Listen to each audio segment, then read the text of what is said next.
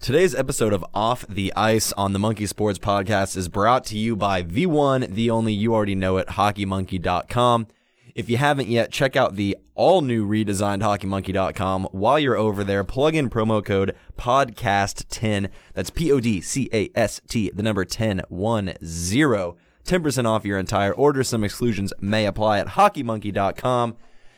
Let's jump into a fun episode of Off the Ice today. We had a beat writer from the Dallas Stars blog defending Big D, Rob McClay, on one of our buddies. Let's get into it right now. The demons have been exercised. Good morning, good afternoon, and good night, Pittsburgh. We're going to Tampa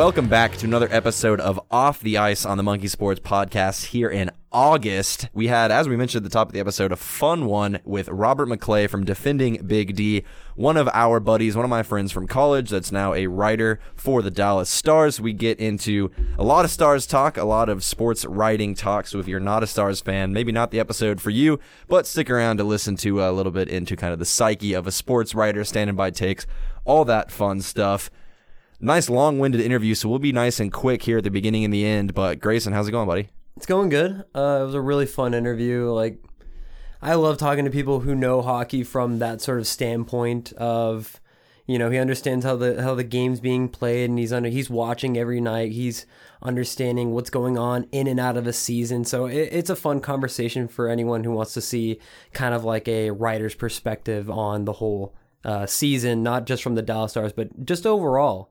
Yeah, for sure. I think we kind of make an interesting point of, and Robert kind of talks about this that, you know, being a hockey player and seeing the game, and especially like a hockey coach like he is now, you see the game from such a different way. But like, I've really appreciated kind of being in this role of, like, I'm a passing Stars fan. I'm a passing hockey fan. Yeah. Like, I'll watch it and I enjoy it, but I'm not going to, you know, I don't know every in and out. and every- Exactly, right. So it's cool to kind of be on both sides of it, right? And kind of understand a little bit of the analytic side and then also like as a fan of just sports as a whole. So I think it's it's a really cool interview and it's definitely one to stick around for.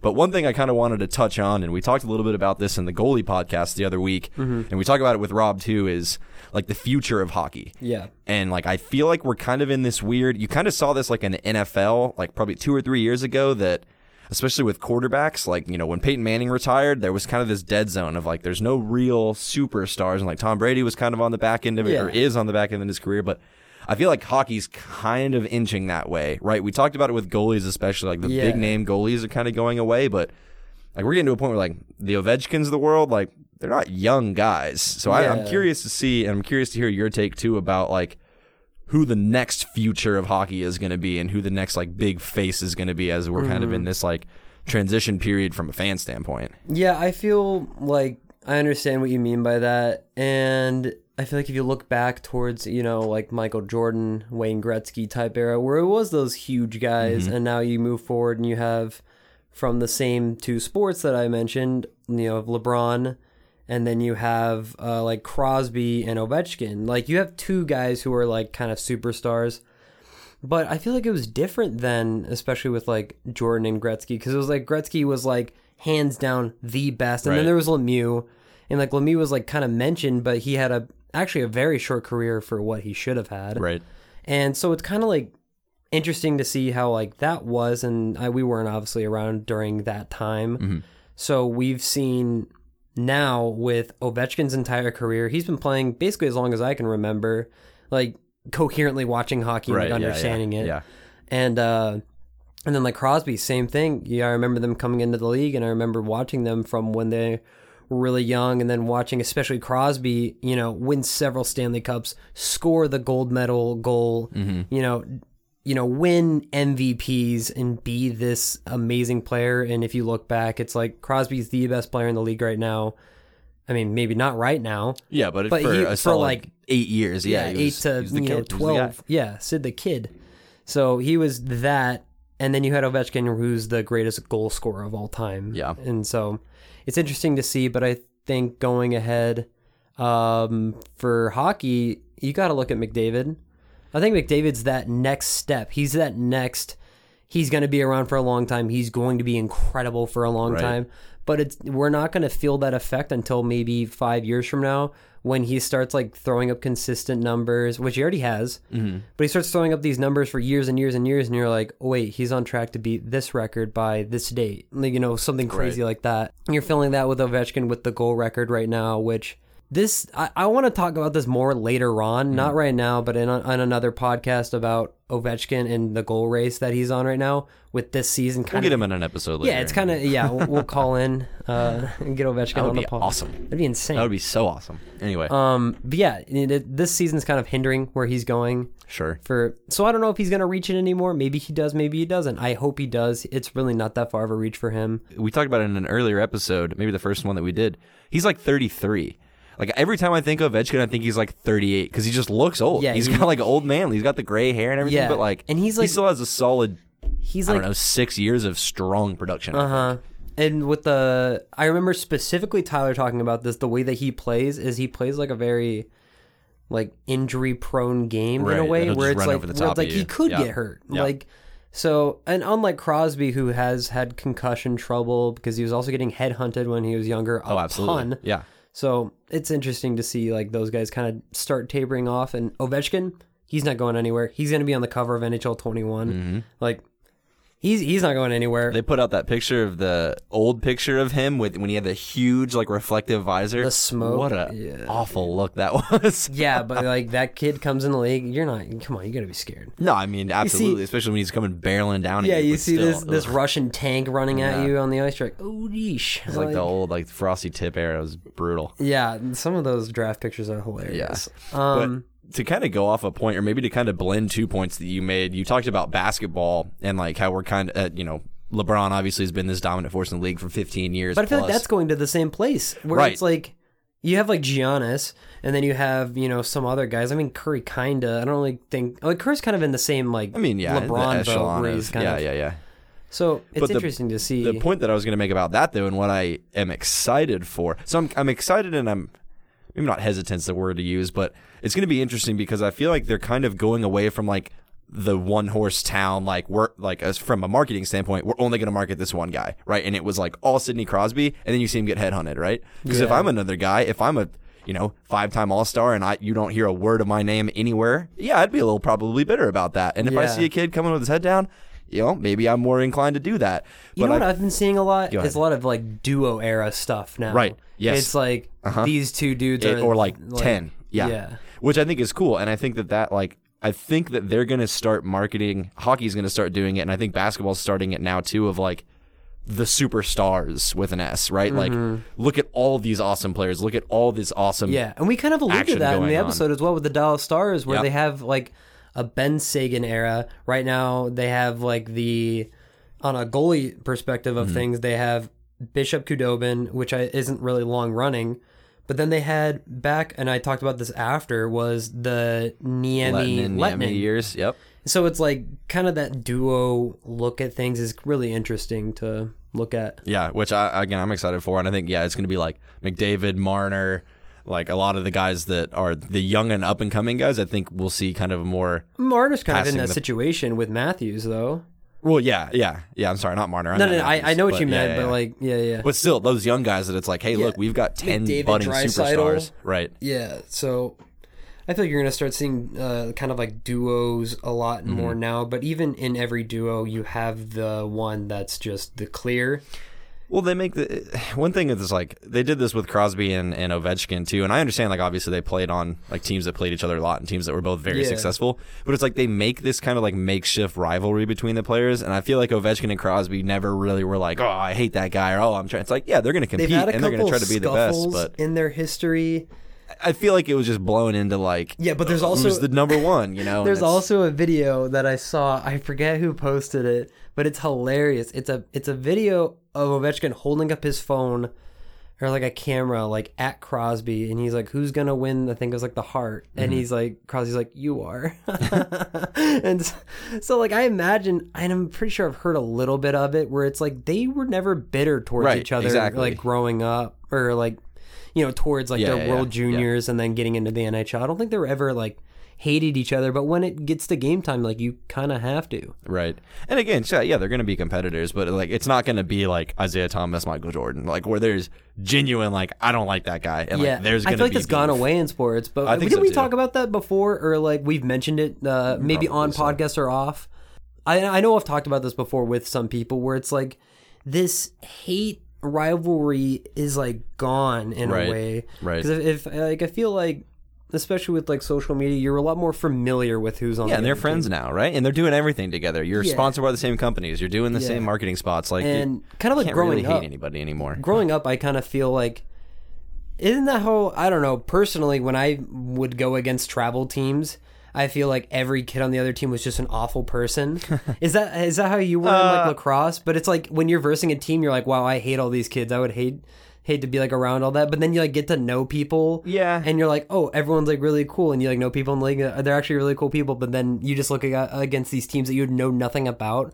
But I just I, I don't know. Growing up, I always had this like, man, I hate those people like so much. I guess maybe to an extent there was like the preconceived notions of like, oh yeah, I don't like those guys because of X, Y, or Z. But I can't think of any time that I was like, well, yeah, I guess that's maybe, that's maybe a good point. But but again, like you- like you said, you spend so much time with people, and like especially at a professional level, like you're seeing those guys Yeah, multiple times a year. Like I just feel like if you're more familiar gotta really with a person, you have someone. like a less. your preconceived notions go away when you meet someone. Yeah, right? So exactly. yeah. So I don't know. How many times like you meet someone or like first impression of someone, you're like I don't really like them, and then you Yeah. actually get to know them, you're like oh, this is a really cool guy. Yeah. You know, something like that. Anyway, that's kind of the point that I wanted to bring up, and I think we're in a cool spot. In like the next five years, we're going to see this like pretty big shift of, or rather, five years from now, maybe we're going to see like you know Lafreniere and Matthews and McDavid and these guys that like have become these you know titans of the Mm-hmm. Yeah, sport. And I I think- think that's awesome. I think it's going to be really cut. I think moving forward to fully wrap up and give you like a clear answer would be my picks for like this next immediate right now would have to be uh, for players. It's McDavid, Matthews. I don't think Marner's really going to shine all that much. I, I, I don't know why I talk so much trash on him. Like I, I I like him as a player. I think Yeah. he's really good. But compared to these other players, it's like because he snubbed us for the pod. We were supposed to have him on, and he never. That's that's all. I'm I'm true. for it. Yeah. So, yeah, I he's a really good player, but I just don't think he's gonna shine as much as the other players. Like he's gonna show up on scoreboards Yeah. everywhere. Yeah. But you know, McDavid's McDavid, Matthews, MacKinnon. Yeah. MacKinnon's.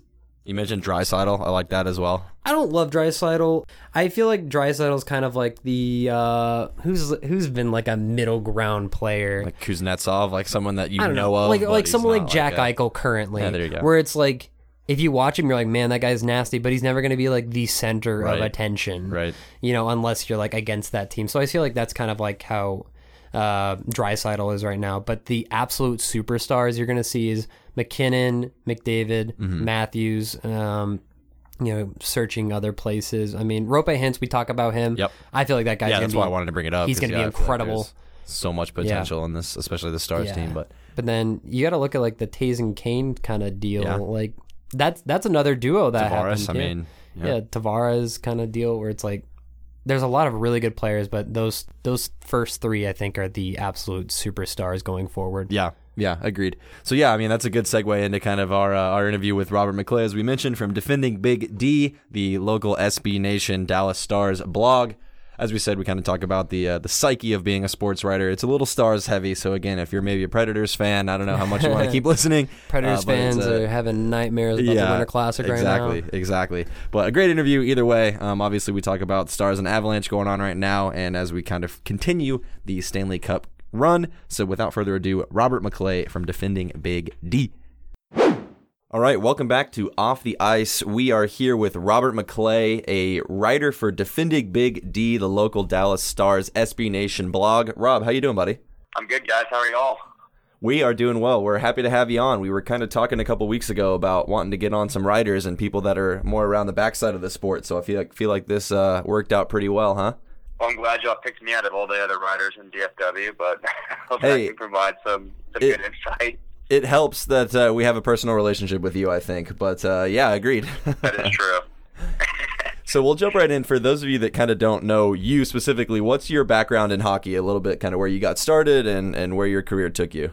Yeah, so uh, kind of got involved in hockey as a kid uh, around here in the rinks in DFW. Mainly at a grapevine. Um, played on a couple, you know, house leagues as a kid. Went to travel and then played my high school hockey at uh, Marcus High School. You know, all through all through that, and then just played a few games, had a cup of coffee with the North Texas uh, club team out of uh, when I was in college, and other than that, just you know, kind of playing. Co- I coached for uh, Plano East High School uh, when I was in college. Uh, coached the Pee Wee team um, before life got busy, and other than that, just kind of been around the game my my entire life. So going into kind of defending a Big D, I mean, obviously you've been a Stars fan for for I imagine your whole life, but going into kind of the writing aspect of it, when did you sort of start wanting to write about the Stars, and when kind of how did that story come about? Yeah, so I kind of found the, uh, the the bug for sports writing when I was in high school. Actually, I was uh, you know when you when you realize you're not going to take hockey very far, uh, you kind of you try to stay involved with the game somehow. So I was uh, I got into sports writing in high school with our local school newspaper. I covered you know Marcus's basketball team, football team, hockey, and baseball teams, and I just liked writing about sports. So when I was in in college, I reached out to DBD and just didn't have the time to make it work at that point. But after I graduated, I figured I'd reach out again and see if I could get on the staff. And they reached back out, gave them a writing sample, and they uh, onboarded me before the 2017-18 season. So I've been covering them for three years. Uh, just a really cool outlet to kind of share your perspective as a hockey player, as a hockey coach, broadcast your passion for a game that you know, you've been playing, you've been around your whole life. So definitely a good opportunity and good experience so far. I had a similar like upbringing and sort of like grew up with hockey, so naturally I feel like writing just comes to you with sports because you spent so much time playing them growing up. So when you have to write about it, it's just like it's just second nature at that point. And I remember my my uh, college essay was actually pertaining to hockey, and I did really well on it because it was something that like was easy for me to write about and you can really like put your feelings into it and any like thoughts easily because you've been around it. Do you feel like you kind of felt like a similar attraction when getting into the writing like this is easy to write about and I understand it?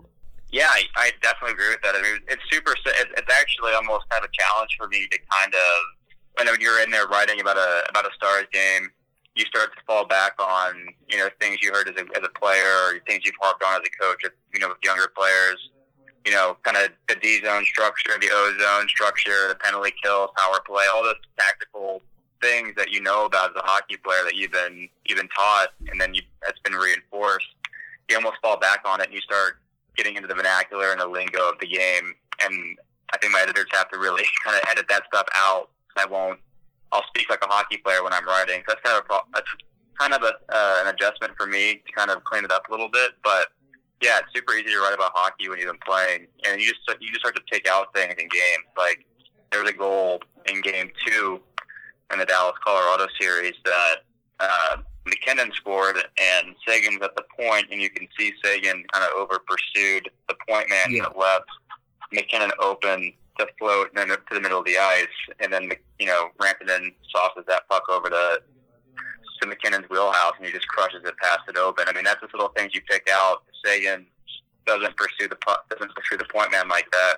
He's probably in a better defensive spot. Yeah, uh, and that goal may not happen. It's just like little things like that you pick out. Yeah, I feel like you know being uh, familiar with how plays develop and everything like that is easier for a reader because if you understand it as the writer, you can kind of break down and maybe defend certain roles on the ice. Maybe like the fan base is trashing Khudobin for, you know, oh, he should have had that. But then you can break it down from like how their defensive structure was and kind of say like, all right, maybe, he, you know, that's not on him all, all that much. Or, you know, maybe it was on a certain aspect on the ice. It's it's good to see like as a as a reader someone who understands kind of how the play develops because they can go into depth and explain, you know, why this happened and how they can really come back and fix it. It's kind of crazy too because like, you know, you and I as hockey players, it kind of comes back to it. You can kind of you can kind of see a play that develops through the neutral zone and it gets into the O zone and you can kind of tell that this might end up being a goal and you can kind of see the goal develop, you know, two or three seconds before it actually happens, which I think that also helps, you know, with writing in that you already have a kind of an instinct for why that happened. You can see the pinches, the passes, all the other stuff that you know leads up to goals.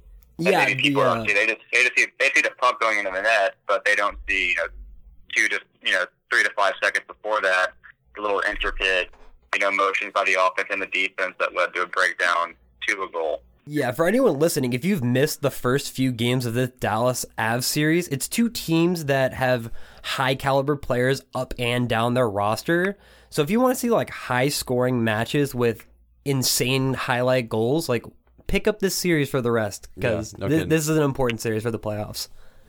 Oh, no doubt. And it's like, and it's also kind of weird watching these games. Is Dallas is scoring goals in a different way that Colorado is. Colorado is, you know, finding soft areas and they're just ripping pucks past goaltenders. Dallas, like Tyler Seguin's goal, they're getting interior at the low part of the circles and they're just mashing pucks behind behind their goaltender. And even that Comeau goal is just the, you know, the product of a good cycle out to the out to. uh I think it was the point. I'm I don't have in front of me, but I mean, Dallas is scoring goals in a different way than Colorado is, and it's both effective. But I would say Colorado definitely scores the prettier goals, but Dallas, I think Dallas is scoring the goals that's more, you know, conducive to success as the series goes into a longer, in like your game fives, your game six, your game seven. Yeah. I mean, because games will start to tighten up. About, I think they're gonna. I think you'll see a much tighter game in Game Four and Game Five than we've seen at all here in Game One through three. And I think that really does play into what Dallas is doing because Dallas is doing things that make them successful later in series. Yeah. Uh, whereas Colorado is kind of riffing. They all they do is riff off the puck. It's it's incredible to watch them play. It's it's super pretty. It's the purest form of hockey. I think it's like it's almost like pond hockey, but in a controlled environment. Yeah. So to kind of jump back to uh, to just sort of the writing psyche and stuff, you kind of both you guys made a good point about not being over analytical, and obviously with the hockey background, it's easy to yeah get back into like breaking down a play down to you know its bare bones, but from a writing standpoint, when you go into an article, do you kind of have that mindset of okay, I want to write something that even the casual hockey fan can understand, or do you want to get into that kind of nitty gritty and really try to market the people like yourself that are these super niche hockey fans? from my aspect, it comes from a part where I want to get into kind of the details of it. That's kind of my role at DBD. Is you have guys that get into the analytical part of it with the numbers and you know the Corsi, uh, the Fenwick, all that kind of the advanced stats. And you have people who talk about just the overriding arches of the game. I think what I bring to the site is more that detailed, not analytic side, but just like the just the hockey stuff, what a hockey player sees. I think for the most part, it's tough for people to understand those advanced analytics, but it's easy if you pick out things that they can see and they can kind of understand visually. Why did Haskin in the, in the goal, you know, last night that made it four four? You know, why was he trying to angle the puck off the, you know, off the boards, and why was he jumping up into the play when he blew his tire? I mean, it's just little things like that. So I think from that standpoint, it's easier for me to kind of dig into the details of the game and look at it, but it's definitely a little bit harder to kind of bring it down to a level where people who maybe you know they don't watch as much hockey, you know, they may not understand the intricacies of it as much. How can I explain it to them on a level that they can kind of understand it and get it Mm-hmm. in a way that kind of makes sense? But I mean, our, our readers at DBD are super informed. They watch all the games. Our comment sections are, you know, really you know educated comment sections. So I don't think we have a that big of an issue with Dallas hockey fans. I think we've got a a pretty knowledgeable fan base. But obviously, there's new people finding the game all the time, so you know they're going to be wanting information that's easy enough for them to kind of understand, and they can say, okay, you know, next game I, I look for that kind of play and see you know, this is what happened the first time. You know, there's always adjustments, so I think people need to see that. Yeah, that was kind of going to be my next question. I'm glad you touched on that. Is just being in Dallas and you know a place that's not necessarily a hockey hotbed. You know, for you know, I, I would imagine a lot of the Stars fans are also Cowboys fans and Mavericks fans, and you know, are just kind of sports fans as a whole. So I, I'm glad that you kind of touched on that point too of the fan base that you guys have are these informed hockey fans that know what they're talking about. They know what they want to read. They you know they understand the intricacies of the game that you guys are obviously highlighting. you know, you might have that really educated fan base, but then also that fan base that it's all kind of out The there. so casual, yeah. yeah. But then to like kind of hear like, what do you think about you know the fan base as like a whole, and then also the dedicated ones like you were talking about. Yeah, I think I think Dallas has a solid you know fan base here. I mean, I think the way I look at the Dallas fan base is kind of the Winter Classic, right? I mean, Yeah, you go to games your you go to games your entire life, you know, I've been to game, I've been going to hockey games for the Stars that I can remember since like 2002. And you know, you go, you go to the Winter Classic and you see 90,000 people at a hockey game, and you know, you find out that yeah, the Stars, you know, hockey community is close knit. It seems like it's kind of like a little fraternity of hockey fans in DFW. But then you just realize how big it actually is, and how you know how excited and how passionate it is. But you've got people, you know, who the Winter Classic might have been their first hockey game, which is crazy to those who, those of us who've been to you know regular season games and playoff games through the years. But I bet when they went to that Winter Classic game, they were hooked. So you've always got to you know try to broaden that fan base. But I think the fans that we do have who have been here for a long time are super educated. I don't think we get you know the, the acknowledgement that I think a lot of us Texas hockey fans should get. So you got to think about it too. You know, Texas hockey isn't just the All Stars. You've got multiple NH- NAHL franchises. You have a WSHL franchise in Plano. You've got the Americans. You have the Texas Stars. You had the Rampage for years. The Houston Aeros. I mean, you've got a deep hockey history throughout not only DFW but the entire state. And you know, I think we don't get enough credit for that. Um, our minor league hockey and college hockey and you know junior hockey footprint is extensive here in Texas, and you know that extends well past the NHL franchise. Yeah, the uh, the Brahmas are actually like a fantastic program, mm-hmm. all the way from the NA level to youth hockey. That was one program that I always looked at from the outside, like playing in Houston hockey for a while. That I was like, if I wanted to be on another program in in Texas, I would want it to be like the Brahmas or like the Dallas Stars Elite because like it's that step above. They have fantastic AAA programs in the NAP, and then the NA Brahmas are. I've I've been to those games. They have pretty dedicated fans there, and I knew people played on those teams, and like that's fun hockey to watch. Like that's it's not a stretch. Like some of those guys are getting drafted, you know, a year out. I remember going to when I was a kid, I would, you know, when you're playing, when you're a little kid and you're playing house league, you had some of the travel games in the uh, early afternoons or, you know, in the, uh, you know, late mornings. And I remember watching Austin Smith, who was drafted by the Stars, I think way back in, it might have been 2006 or 7.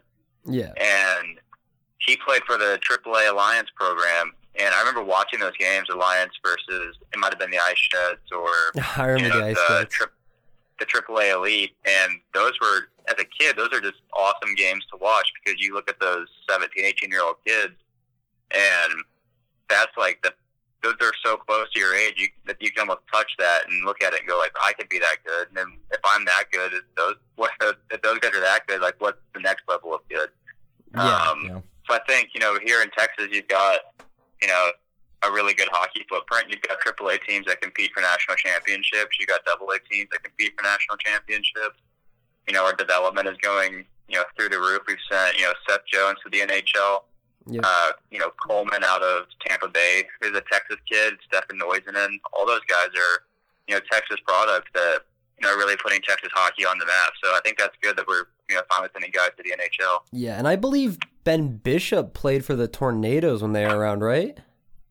Yeah, he did. He actually, yeah, he stayed here for a year in Frisco, played for the for the Tornado. I think back in 2006 before he went off to Maine. Yep. Uh, maybe it was before that, but yeah, he went to go play for Maine right out of the Tornado program, and he says he loved it here in Frisco. And um, you know, those games are always so much fun to go to as well. Yeah. So, kind of jumping around a little bit, going back into to defending Big D and just kind of the SB Nation as a whole, you know, one thing that I love about SB Nation personally is it's a media outlet or a journalism outlet that doesn't function as one, right? Like it gets fans of each individual team to kind of tell their side. It's not this like, hey, we have to tell both sides of the story. We can't show favoritism. Like obviously it gets away from that and it's just straight up a sports blog.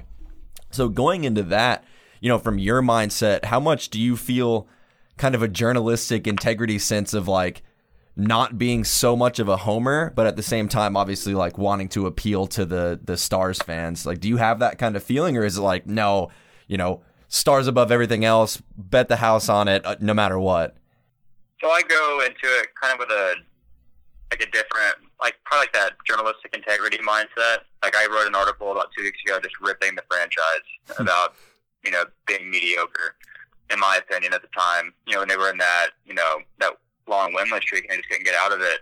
And I think that's something you see from DBD. I think we can we can go both ways, right? We'll rip the stars if they're not playing well, and if we see that you know it's a systemic issue with you know their franchise and with the way they're playing.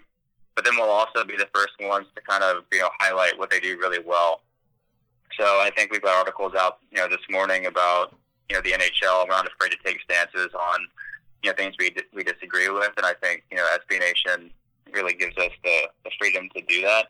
But from a personal standpoint, you know, I'm not going to sit here and like we made our our series predictions. I'm not going to pick the Stars because I think you know that's what Stars fans want to see is you know me picking the Stars at 7 Mm-hmm. You know, you, we really do look you know at those predictions and at those series and say you know do the Stars have a realistic shot of getting out of this series? And I think when you look at our breakdowns, I think it was pretty much 50-50 on you know the staff picking Colorado or picking Dallas. So it's super interesting to see, you know, how we really attack it. But you know, throughout the season, I think our coverage is pretty fair. It's uh, pretty even, and you know, I would say we're all Stars fans, but I wouldn't say we're Stars, you know, homers to the you know the nth degree. I think we, Mhm. you know, we can criticize the team when we want to, and you know, I think we we take pride in being able to cover both sides of it. I think that's important for a fan base too, is to like see both sides of it. You know, like you don't like you want to support your team and everything, but when things are going bad, you want to identify why. You know, you want to give a reason as to you know why why we're losing games and how you can get out of it.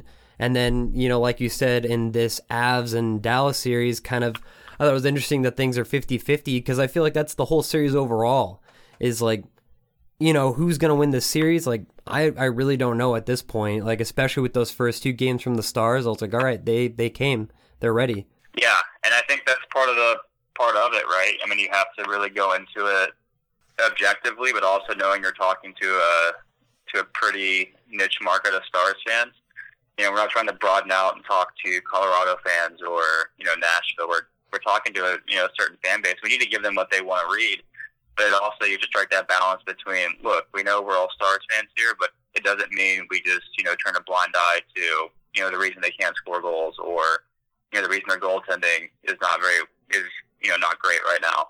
I think those are important for fans to see because it can it lets the fan base know that hey, there's different sides to every story. You just don't blindly cheer. You don't have to blindly cheer for the team because you know they wear the laundry that you like to cheer for the most. But I think uh, the, for the most part, it comes down to just really, and I'm repeating myself, but striking that balance between you know how do we cover the team fairly, but how, how do we also make it exciting for Stars fans who want to come back and read uh, when things are going bad. Yeah, Sure. and for like the for like the Stars fans to understand like that whole other thing, like I said, is I feel like that's good for a fan base.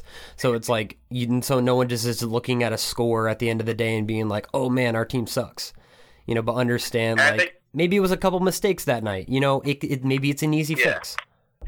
And I think it also helps this this fan base in that they won a Stanley Cup like five, six years after they even got here.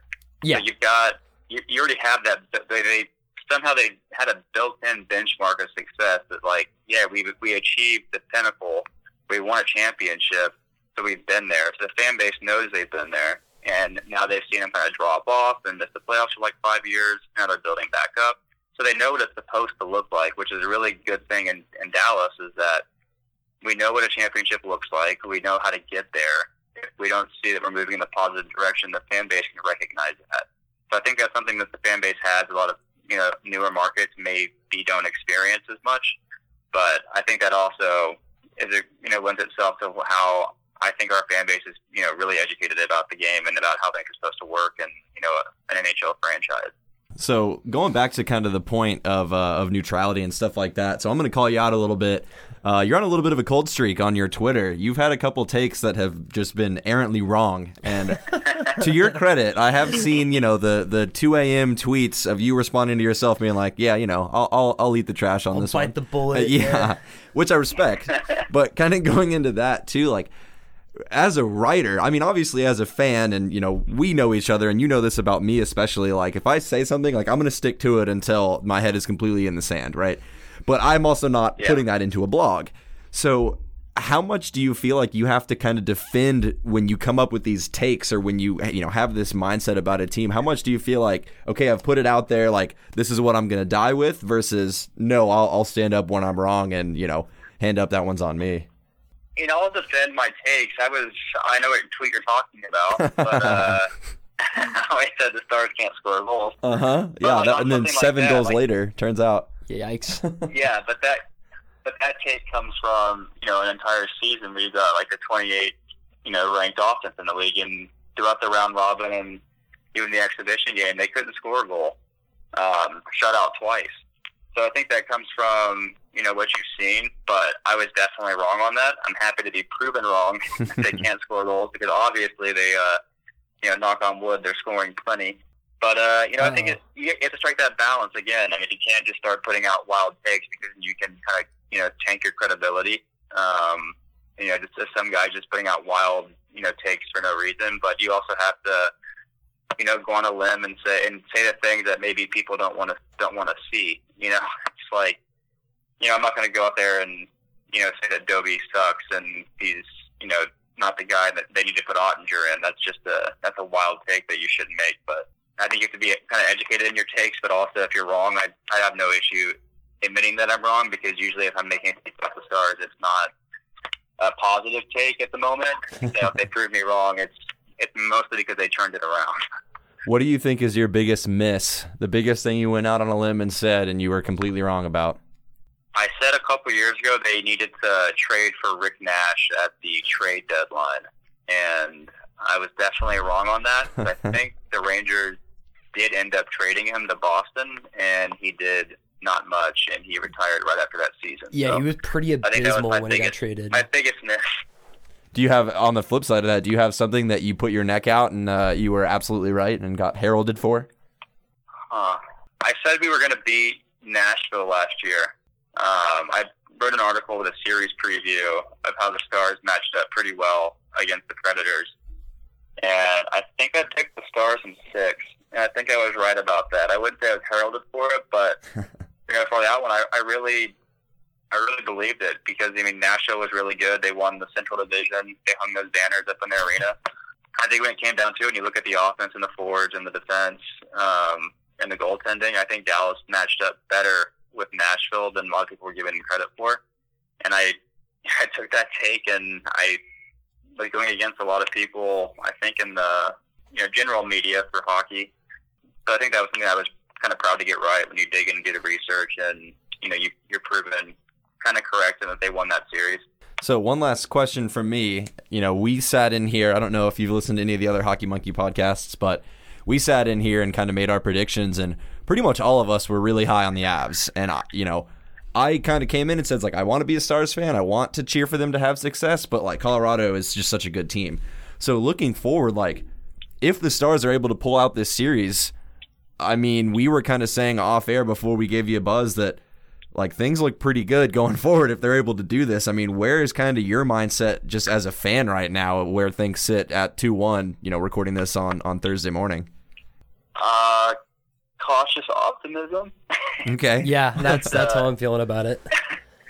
Yeah, I don't know, man. I watched last night, and you know, I think that when Dallas gets to four, they don't lose very often. When Dallas gets to three, they don't lose very often. So I think they did what they were supposed to do. They came back, they clawed, they took the lead late in the game, or at the midpoint of the game, or third period, I should say. And I think you know, two plays in particular, kind of the wheels fell fell off. I mean, I, I don't like. I didn't like Heiskanen's game last night, which I think this might be a bad take too. He looked he Uh. looked pretty frustrated at the end of the game though. Yeah, he did. He he he was doing some stuff. I think he was, he was forcing at the end of the game when they scored that fourth goal. I just don't know what the decision was there. I think he could have just chipped that puck out and stayed back on defense instead of jumping up. But I mean, he's a great player, so I think when you have a great player, they they trust their ability. You know, I think I'm going to say this that if you know Miro Heiskanen is just good but not great in this series, Dallas is not going to win this series. They need Heiskanen to be great every night, and when Heiskanen's been great for the last five games, they've won all those games. So Yep. last night he had a good night. He had, didn't have a great night, and the Stars lost. And I don't really know what he was. You know, everyone falls down, mistakes happen, goals are scored. I have no problem with that. there's one uh, play I did have a problem with was the the cross check at center ice on Heiskanen, but I mean the refs have you know kind of put their whistles away for the series for a little bit, but you know I think going into Game Four, I think Dallas needs to get back to their their style of game. I, the Dallas Stars cannot beat the Colorado Avalanche giving up you know four or five goals a night. It's just not going to happen. So I think Dallas needs to limit them to you know two or three. Um, try to get to Dallas can get to four or five consistently now. So I think if you keep them to two, you can probably the Stars can probably get to three. And I think it, they need to find their structure. They were out hit like seventy nine to fifty something when it came to hits last night. So I think Dallas cannot be out hit by Colorado throughout the series. If Dallas wants to take it to Colorado, they have to you know out hit the Avalanche and kind of put their stamp on the game. I think they got away from that last night. But overall, I think this is going to go the distance. I think it's going to go seven. I never thought Dallas would sweep the Avalanche. Um, I anticipated them losing a couple games, but I think it's a game that Colorado could use as you know positive momentum. I think Dallas has to answer that off the drop tomorrow night. I think what they need, probably the most important thing, is for uh, some of their beat writers to go on Twitter and talk about how they can't score goals because that seems to Yeah. have been a, a good market success for them. You know, I would do that, but I, I would think that uh, the adverse would happen, that they would actually start to not score goals again. Yeah, so I'm Yeah, you mess with the pretty that way. my yeah. yeah. I don't want to. I don't want to poke the the hockey gods there. wrapping up my final questions kind of uh we could go in so much more depth on like how the Dallas Stars can score because the more we talk about it the more I'm like realizing how many pieces they have to their offense but Yeah.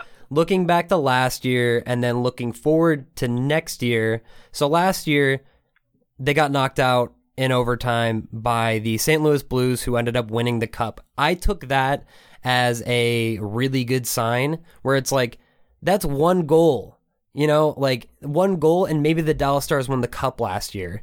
You know, I don't know if they maybe would have beat the Bruins, but they would have had a really good chance.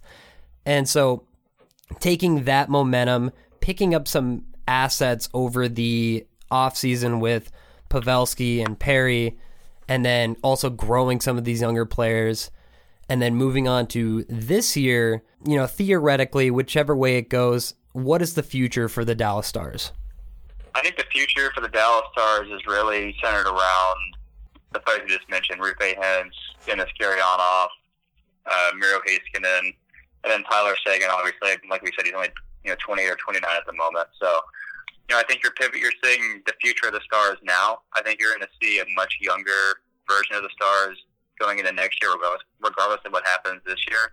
I think you'll see a Ty Dellandrea come up next year. You know, Thomas Harley on the back end. I think you'll see, you know, Sekera leave in the off season.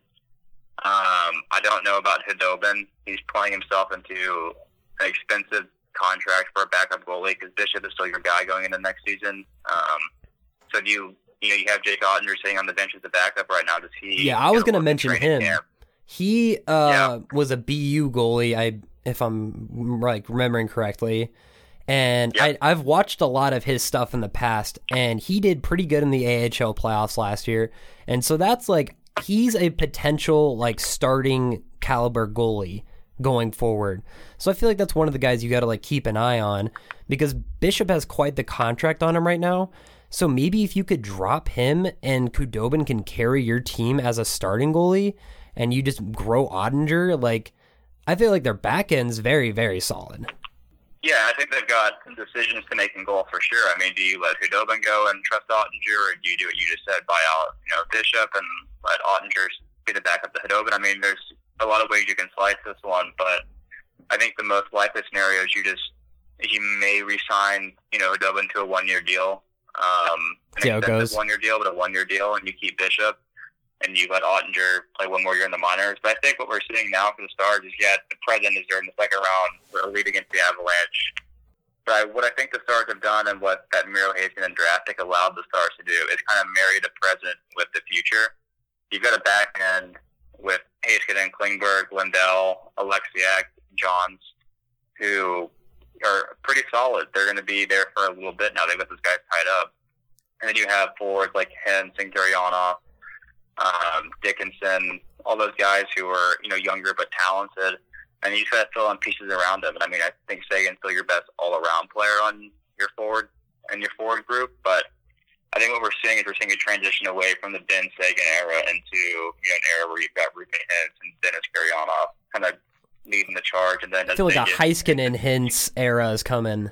Yeah, for sure. And then you've got you know, like I said, there's players like Jason Robertson or Ty Dellandrea who are going to fill in those depth roles as you know Comeau and Cogliano come off the books, and you know you've got you've got players you can build around here.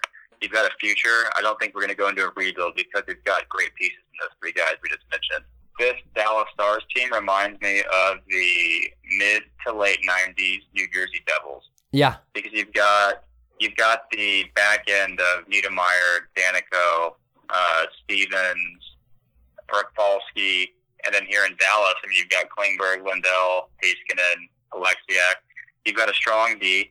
Um, you've got a strong goaltender, Bishop, or you know, if you do pivot to hit Oettinger in a couple of years, you're going to have to do that. But then you've got the forwards. I mean, you've got enough forward depth that can score enough goals within that defensive system and structure that you're going to win hockey games.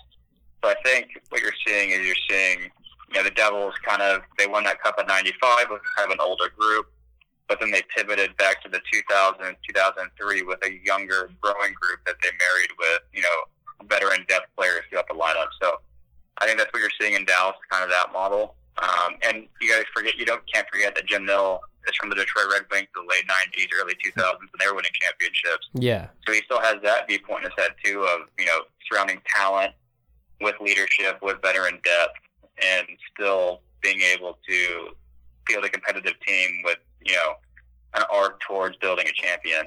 And I think that's been harder in Dallas um, than he expected, just because when he got here, we were coming out of bankruptcy.